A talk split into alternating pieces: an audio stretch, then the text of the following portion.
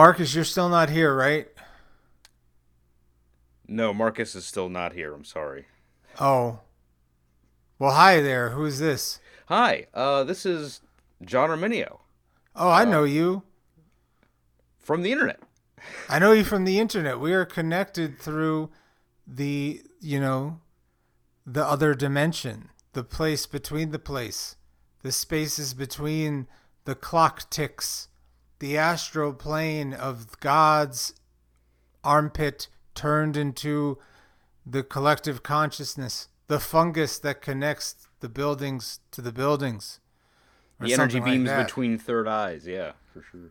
Yes, and the energy between the fourth eyes, but we don't talk about that one because that costs too much money. Ladies and gentlemen, welcome to the Zebra versus Own Popcorn Eschaton, a show where two dudes talk about movies that have some wider frameworks between God, whatever that means to you, and sometimes the economics because we are both leftists. We, I'll even say more comfortable. We're in the tradition of socialist, ca- communist, something like that. We do not like capitalism. Nope. It's bad. It's That's how I bad. feel. That's how I feel. And if you're living in the world that we're living in right now with the rising prices of everything, laws being overturned, the fact that it's hotter than it's ever been, that is all a device. That is not that is a cause, that is an after effect of late stage capitalism, baby. You know, capitalism is so bad that it would work better under socialism because if more pe- if wealth was more evenly distributed among humanity, more people would have more money to buy more things. And businesses would then be more profitable. sort of like how cooperatives in certain countries that are not necessarily capitalist, but you know, cooperatives where people have a piece of ownership in every single part of, like, let's say, honey distribution or coffee mm. distribution. They're all really successful because everybody's doing okay. Why should why should the boss make four hundred times what you make? It's bullshit. I'm Yeah. my own boss and I still make nothing.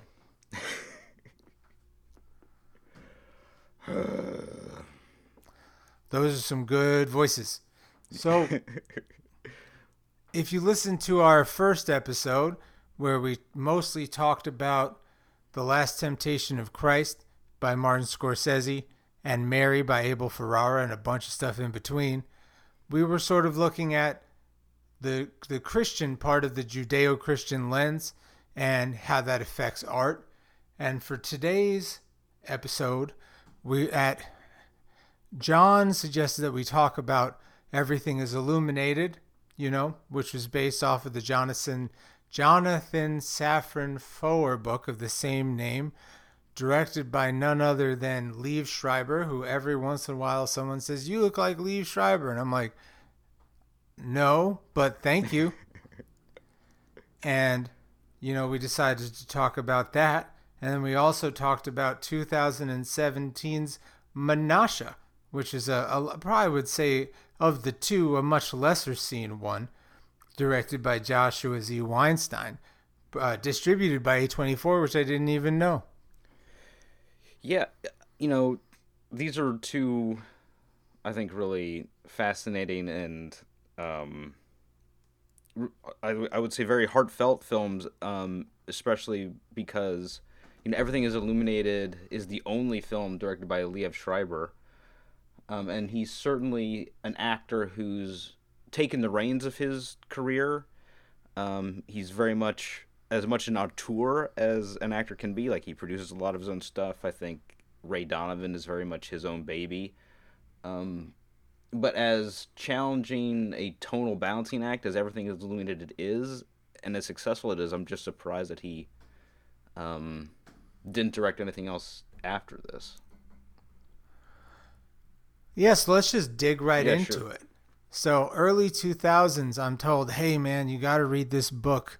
Um, like the the next great writer in the Jewish tradition, a la Isaac Bashevis Singer or um, Saul Bellow or you know something like that has come, and I'm like, that's that's a big that's a big thing to say. So my mom or my cousin or my godmother got me a copy of Everything is Illuminated, which is a book that essentially has three storytelling devices. It tells basically the story of a fictional Jonathan Safran Foer's family um, from the shtetl to the Holocaust. Then there's a story of him trying to find uh, the the woman, the person who saved his family from the Holocaust, and then a correspondence between him and a person he meets helping him there, who has not great English. And the movie, which came out a few years later, gets rid of one of the storytelling devices, the storytelling device of the past, and is mostly about Jonathan Safran Foer, fake Jonathan Safran Foer, played by Elijah Wood, and his buddy. What's his buddy's name? Alex, played by uh, Eugene Hutz. Yes, who's of that that band that everyone loves from back in the day, Gogol Bordello. Yeah, yeah. Stop wearing purple, wearing purple.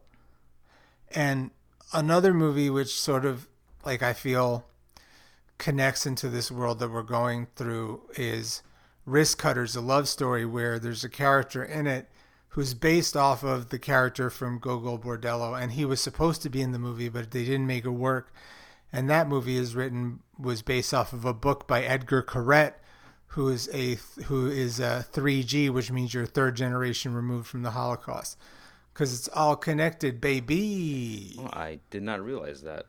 Um, that's why. Yeah. That's why I just give it to you, man. That's why I just sometimes gotta freestyle it. You know. I appreciate that.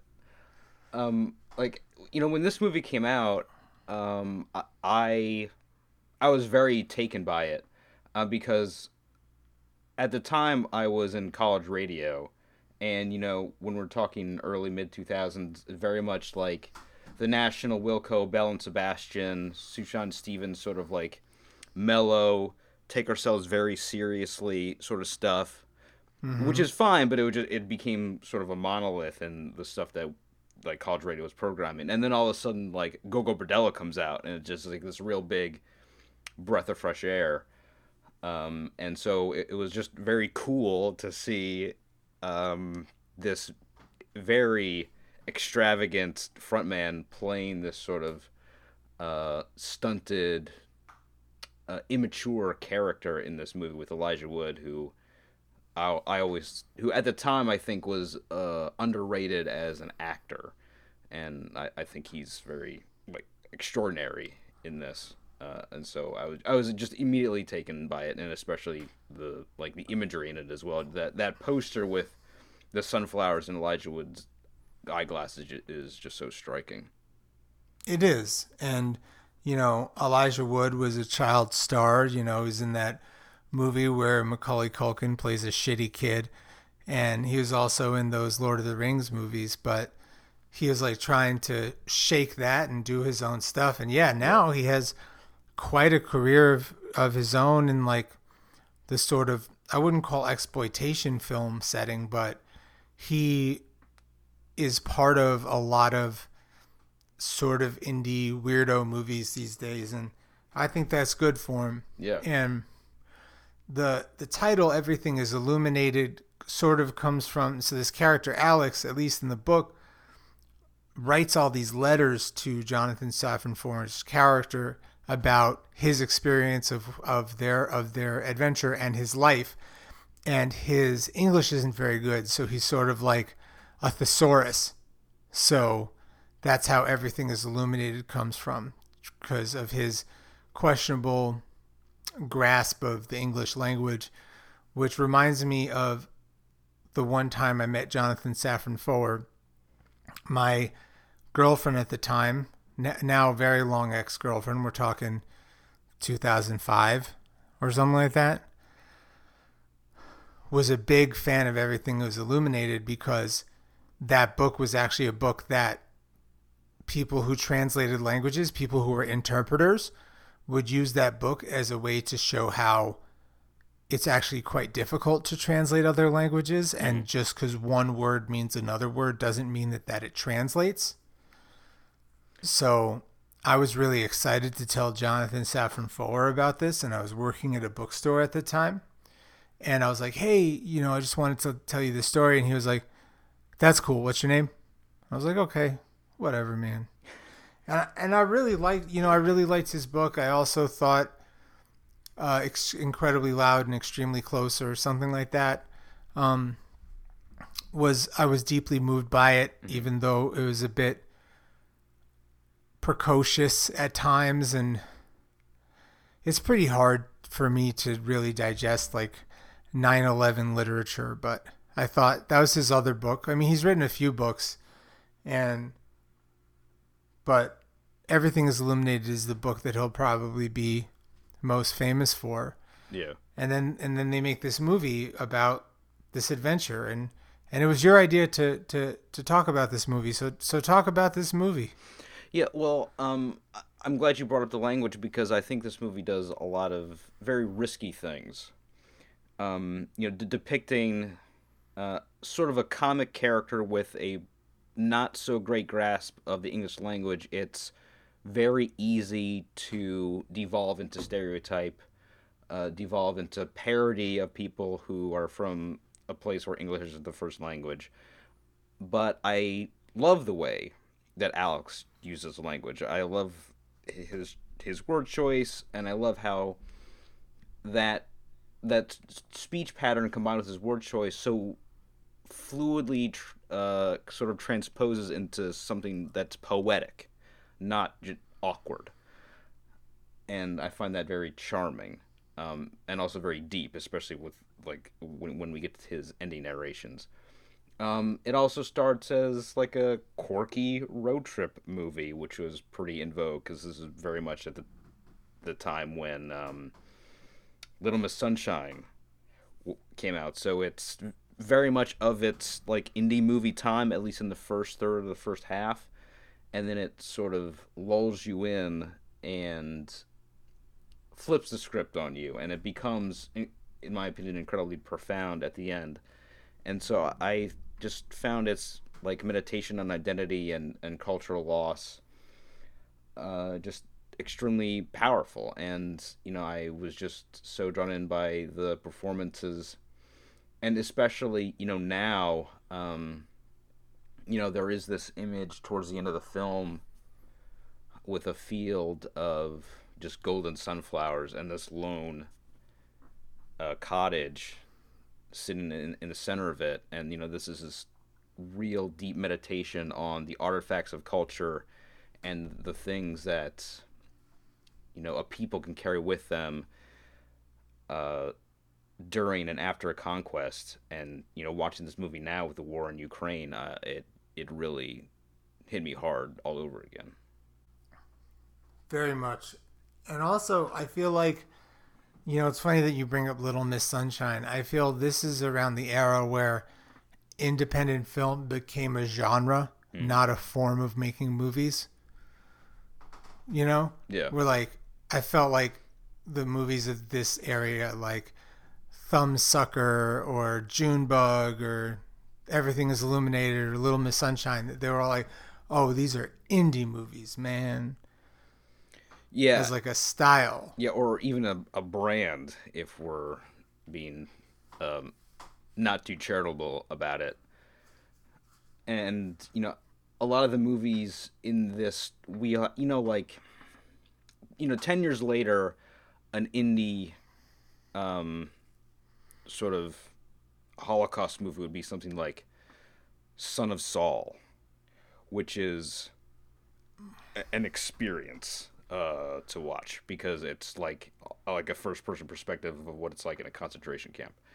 Uh, so it's a very different approach to telling a story cinematically about the Holocaust, wh- which is always difficult. Um, and so this one, we do see sort of images or glimpses of, you know, mass murder, but it's certainly less um, impactful or traumatic than it could be, um, but it's still, you know, I think uh, powerful. Um, I mean, if, I mean, I agree with you, but if you even look at like movies like Ida or Mm-hmm. The Phoenix, like Ida's also black and white, or The Phoenix or or Saul. Um, there's lots of like really upsetting movies about this experience. I guess in the English world, it's less likely. Where now, you know, you get Jesus. What was that movie I didn't like? Jojo Rabbit. yo, oh, yeah, yeah, yeah. Jojo Rabbit is how Americans talk about the Holocaust right now. Mm-hmm. Well, I guess Taika Waititi's not American, but you know what I mean. English speaking. Have you ever seen Ida? Yeah, I, I love Ida. Yeah. Fuck that movie. But it's a very good. But it's a very good movie. I, yeah, I mean, it's also a movie. You know, like for me, you know, it's about a nun trying to explore the trauma of of the Holocaust. So it's very much like, Oh, yeah. yeah, from, from you know me as a Catholic viewing this incredible tragedy. So in the story of Everything is Illuminated, Alex and his family run a service that gives tours to Jewish families of places in Europe that suffered through the Holocaust. And uh, Jonathan goes to them, hires them to try and find his grandfather and his sort of origin story. Um, and throughout the film, you see glimpses of Jonathan's past as a child and his practice of collecting artifacts from his family or from his own experience and putting them into Ziploc bags and keeping them uh, sort of on this wall in his room. And at first, um, Alex and his family are reluctant to take another quote unquote rich Jew uh, to Europe again, but they ended they end up going anyway. Um, and I think definitely, I don't think that Jonathan comes from a rich family. Um, we get glimpses of his grandfather's grave, and the marker is very small compared to the other uh, the other grave markers in the graveyard. And we get just other images of of his home life, and he doesn't seem like a wealthy person at all. And so I think this is just sort of this Ukrainian family who's running the service playing into stereotypical stereotypical anti-Semitic thinking, um, which becomes much more powerful as the film goes on. And so they meet and they begin touring Ukraine with Alex and his grandfather, Alex. And I think um, we we do get some fun stuff with uh, the the family's dog, Sammy Davis Jr. Jr. and some sort of cultural misinterpretations of what America is like from Alex. And I think Alex as a character is really interesting because he talks about going to Odessa and going to clubs and dancing, but I am of the opinion that that's all a lie. Um, I don't think any of the, these flashes of him like making it rain or anything. I don't think any of that ever happened. Um, because when we see him driving through Odessa, he's looking out the window at the buildings like a tourist. Like I think he rarely gets out of his home. I think 99% of his life is spent at home pretending to be a big shot to his little brother. And the only time he really travels is to his family business. And so I think that sort of coincides with Jonathan's journey to try and find, you know, his roots. And Alex also is on this journey to find his true self. And as we discover more about his family's background, his roots as well. I think that's well said. Thank you. And and yeah, I also got the vibe that Alex doesn't know what the fuck he's talking about. Yeah. You know, being like, I make it rain. I don't even know. Are we even allowed to make fun of accents anymore? I don't know. What if it's like accents from like the countries that your family's from? I don't know. Who knows anymore? I don't know. What is it? What does it even mean? It's all a distraction. Um, If you want to do I- an "It's a me, a Mario," to me, it's uh, I'm perfectly okay. Yeah, I'm not going to do okay, that. sure, But that's fine. I definitely like. I think those I think those plumbers are pretty cool dudes. For sure. You know, union job trying to save people. Mm-hmm. You know, it's compl- it's complicated. You know what I'm saying? Fighting Donkey Kong yeah. and King Koopas. Mm-hmm. So yeah, like there's this, there's these multi-layered stories about these people connected by trauma, trying to come to grips with it, and try to make sense of it. And what's even interesting is like this movie came out almost 20 years ago. So 20 years ago, there was still a small chance of, you know, going back to where your family came from and possibly meeting somebody from the time when your family was alive, where, you know, that's just going to be less and less at this point. Yeah, Right now, you know, now it would just be people who were children during that time. Yeah, and I think that's why, you know, this book and this movie came out at a really critical time in that, you know, ongoing living history because it's really capturing, you know, the last remaining survivors uh, of the Holocaust and their stories. And I think it's talking about how important that past needs to remain. Um, and I've been thinking just so much about this movie. Um, Alex's grandfather, despite the fact that he's driving, um, says that he's blind. Um, he's he's not. Um, and then later we meet um, this Ukrainian woman who says things like that she's never been in a car before and, and asks if the war's still going on. Um, I think both of these characters are suffering through dementia. So Very possible. so anytime the grandfather finds himself lost or uncoordinated, not knowing where he is, instead of admitting that he is going senile, he just says he's going blind. So he's hiding the fact that he's deteriorated mentally. And I think, you know, the, the Ukrainian woman they meet later, I think she's definitely been in a car before.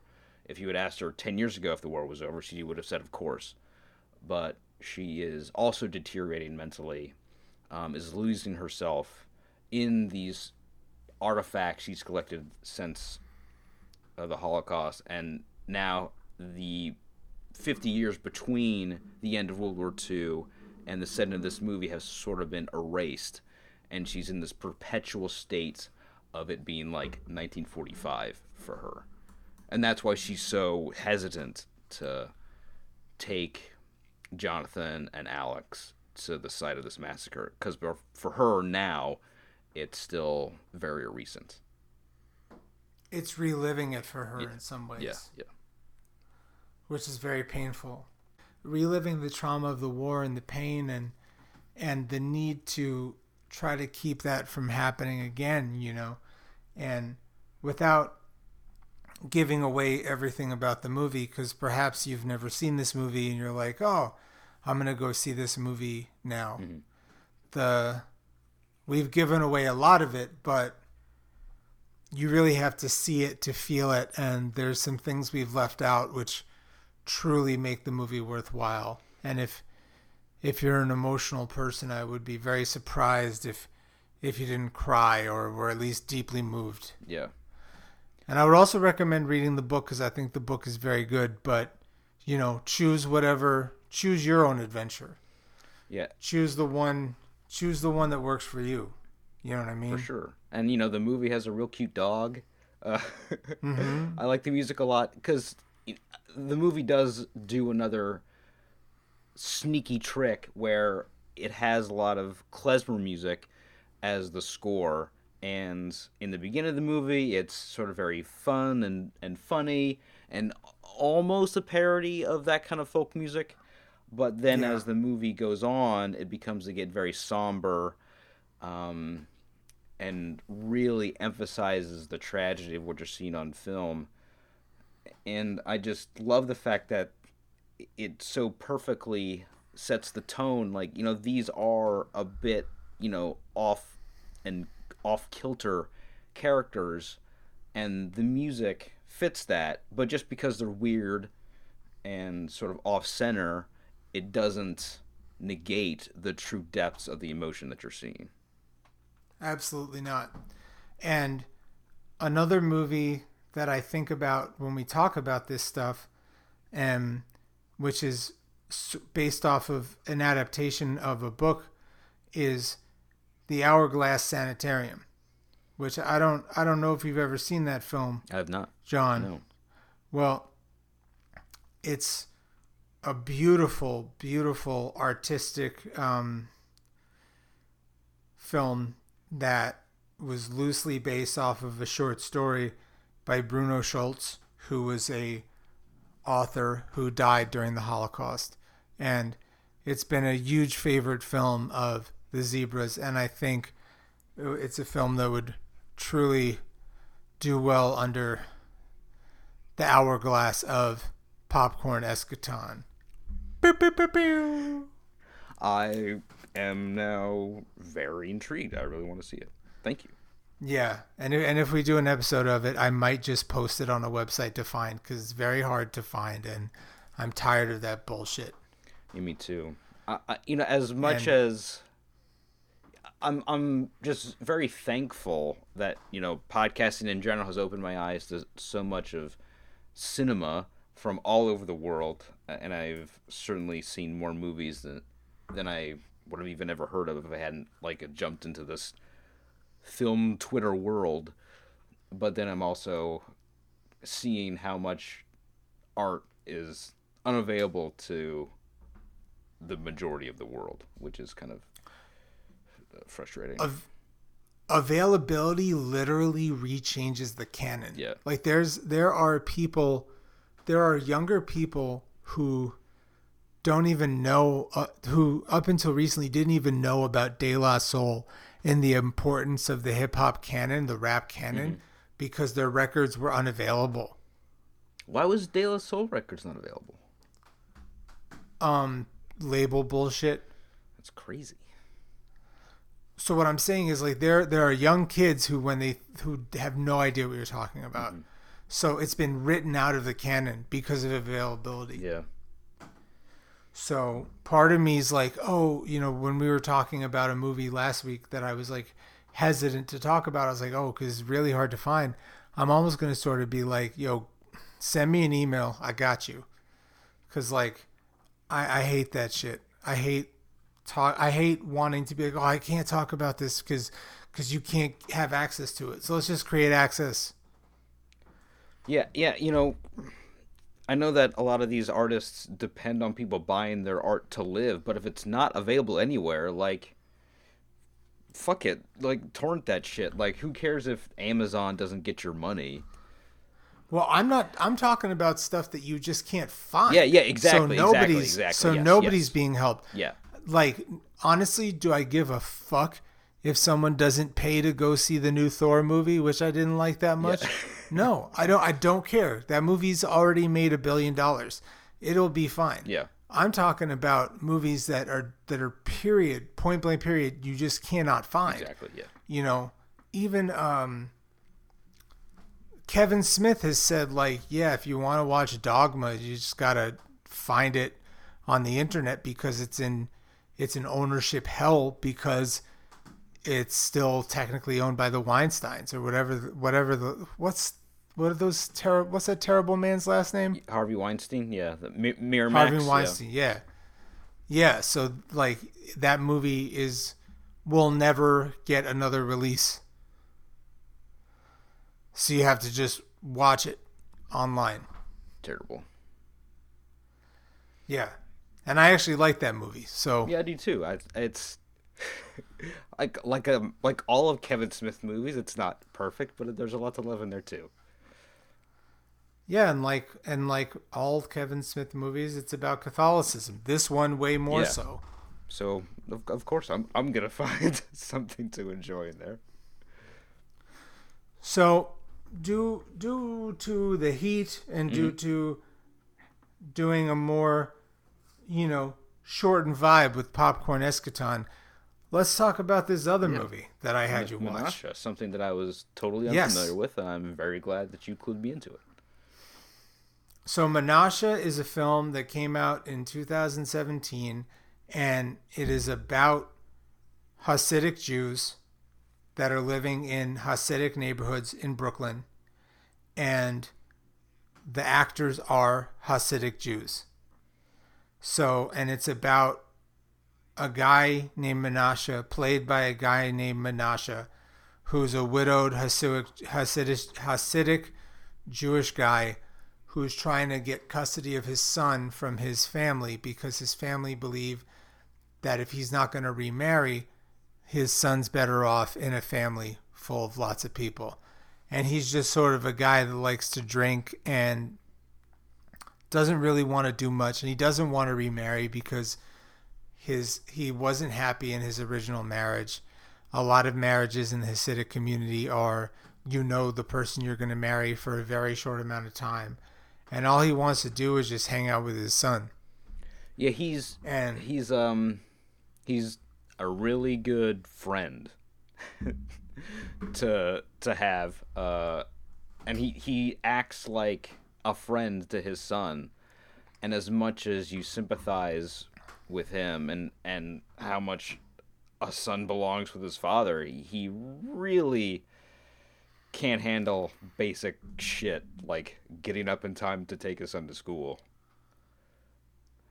oh yeah, he's not good at he's not good at like not fucking up all the Yeah. time. Like he's he he is fucking up all the time. for sure But he does love his Yeah. kid. with all his heart yeah And what I just thought was really amazing is um, you see a lot of movies or documentaries criticizing, you know, Orthodox and Hasidic culture.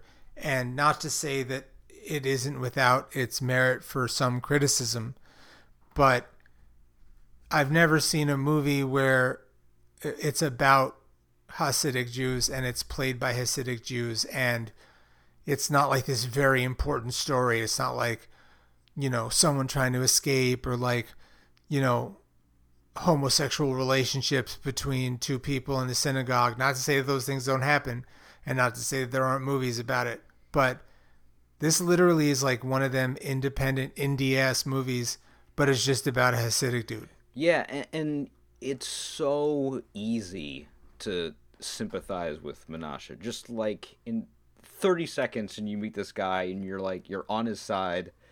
And as much as he does fuck up, you're just always saying, "Oh, my boy, can't you, can't you get it together, my guy?" Um, and and even you know his brother-in-law, who's, you know, kind of a dick uh, to him throughout the movie, you certainly understand him because Menashe is always borrowing money from people. Um, the brother-in-law doesn't really think that he did as much as he could for um, his sister Menashe's wife when she was sick, at least that from his perspective, and so there's some remaining bitterness there. Um, you know, Menashe you know, even Menashe's son asked him, you know, why don't you wear a hat? Why don't you wear a coat like like the other Hasidic men? So he's like visibly different from the other people in his community. And so you, you're just so the, the movie so easily pulls you into the story into this very insular community. And i think for it to communicate all these themes so readily was you know just incredibly impressive. right? And you could you could easily put this in a festival next to like you know daddy long legs or hmm. something. And you know or or even like Paterson. And i don't think it Oh, would yeah, skip yeah, a yeah. But but really it's just about a father and his son and just not being you know trying to figure out how to be a good dad when everyone's hating on you Yeah, fr- from your landlord to your boss to your extended family. Yeah, everybody. Um, and and you know, he, and there's also just great moments like he wakes up with his like he sort of takes his son back without permission, but obviously he didn't plan for that because the only thing they have for breakfast is gefilte fish and leftover cake. Like, it's like, oh yeah, I've I've met single dads like this. Sure, sure. Yeah, he's just a yeah. mess. so I just thought it would be nice, you know, to we were talking about a movie about such extreme weight with the Jewish mm-hmm. community. I wanted to talk about and bring to light something a little lighter something a little delicate and something that doesn't just show Hasidic people in the way that they're always shown. Because even though there can be, and there's rightful criticisms of some of the culture, that doesn't mean that everybody in that culture is unhappy or aren't good parents or aren't complicated. Yeah, and, and I mean, as much as Menashe has trouble with the people in his community as um, as much as he does not want to get married again. Um, you know, there's this very awkward dating scene where you know the the woman that he's going it seems like it's you know like after this date they're probably gonna get arranged be arranged to be married you know she Correct. says you know, oh Hasidic men, you you you know you go from being cared for by your mothers to your wives. You're, you're not real men. And so you know he has all these like very awkward encounters with everybody in his community, but there's no inkling that he would ever leave. No. being a Hasidic Jew. This is this is a community that he loves and that you know he's very dedicated to as much as it troubles him. And you know I think we can all relate to that. We're nobody is entirely happy with the culture that we're in, but it doesn't mean that it's not worthwhile. That we don't get you know an immense amount of comfort and security and support from it. Exactly. You know, the grass might be greener on the other side, but yeah. sometimes it's nice to just complain about the grass you're yeah. in and he also like he's somebody that can relate to people outside of his community too. There's a couple great scenes where he meets some of his his coworkers or where he's just out in the community with people who you know aren't Hasidic, and he seems to have a great time with them. And I think he he just needs a breather every once in a while from the pressure of being you know a quote unquote good Jew and yeah. and can just you know let off some steam a little bit and that's certainly understandable. And also i have a feeling he will eventually get remarried oh, yeah, yeah. just so just so he can spend time with his kid. But yeah so what do you think of the movie? Yeah i i really liked it. Um with menashe and his son is incredibly endearing you can instantly see the chemistry those two have for one another and the affection they have for one another. But also, I think it's very true that sometimes, you, you know, a kid that age, he's like eight, eight, between 8 and 10, just sometimes is, you know, exhausted with their parent and can maybe wish that they could have something tastier for dinner or in a cleaner house and so yeah, you, I don't I don't want cookies and gefilte fish for lunch. Yeah. He, can't. I sleep on clean sheets. You know, for once, Dad. Uh, you know, and so you can certainly understand the conflict that the son has, and don't know what the son would have to go through as far as the grieving process for his mother, because you know also, I think it's possible that he's unable to grieve because right now he's just worried about his dad. Yeah, yeah, and it's clear that his dad isn't grieving properly because there's this really revealing scene where he talks about his guilt for being relieved that his wife died because he was so unhappy yeah. in that marriage and i think you know that guilt is preventing him from moving on, preventing his son from moving on. Um, and so I, I, I think the ceremony of mourning again a year after the death of a person is actually pretty healthy. Um, you know, so you and the community can sort of get together again and celebrate the life of the person that you lost and sort of take stock on the year that has passed. Yeah. Um, and I think that's also very healthy for the the son. And there's this great moment where you know the son chooses a song to sing, and there's a little bit of tension as to, between him and his dad as to what song he he chooses, and I think that really emphasizes how much growth both of those characters have gone through, at least through the uh, the duration of this film. Absolutely. And that's the beauty of not living in monoliths. That cultures are complicated and we can look at our heritage not through one single prism. You know what I mean? And that's the fun about popcorn eschaton is it doesn't have to be one way. It doesn't have to be two ways.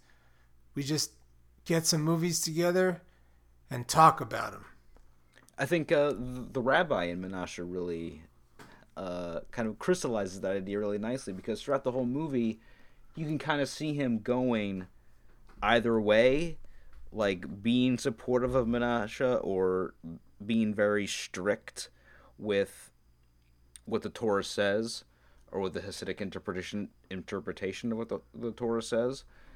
And while he does insist that a child needs to be in a home with two parents, he clearly is supporting Menashe in his efforts to get his shit together. And that, how that happens in the end, I don't want to spoil because I think that's a great moment. No. Um, but for the movie to really have this very full characterization of you know a tertiary character in you know, like its 85 minute runtime i think is, is a credit to the writing and, and the the performances in the film Yeah, so I recommend everybody to check it out. It's you know it's produced by A24. It's not hard to find. Um, everything is illuminated, not hard to find. Popcorn eschaton, a little bit harder to find, but we're gonna work on that, man. yeah Anything you have to say before we get out of here, buddy? uh, just that i'm i'm very thankful to be able to talk to these movies with you scott and thank you for exposing me to another um, great film. I appreciate it. Anytime, anytime.